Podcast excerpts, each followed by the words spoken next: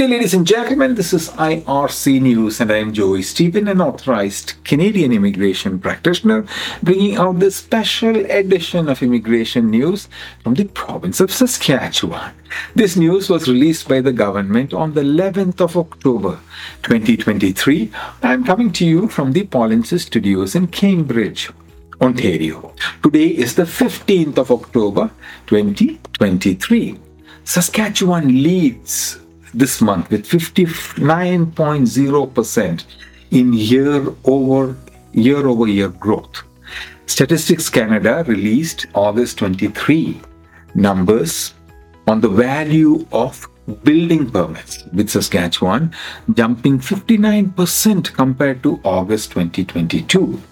It is seasonally adjusted. Saskatchewan ranked highest among provinces, while nationally permits were down by 5.9%.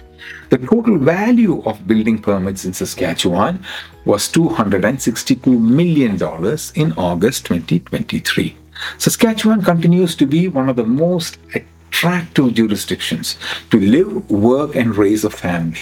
Trade and Export Development Minister Jeremy Harrison said, Our growing economy combined with significant private sector investments are creating jobs, building opportunities for citizens, and protecting communities across the province. Need assistance to participate in Saskatchewan provincial or federal programs or assistance after selection, please contact us. Myar.me slash contact dash us. Good luck.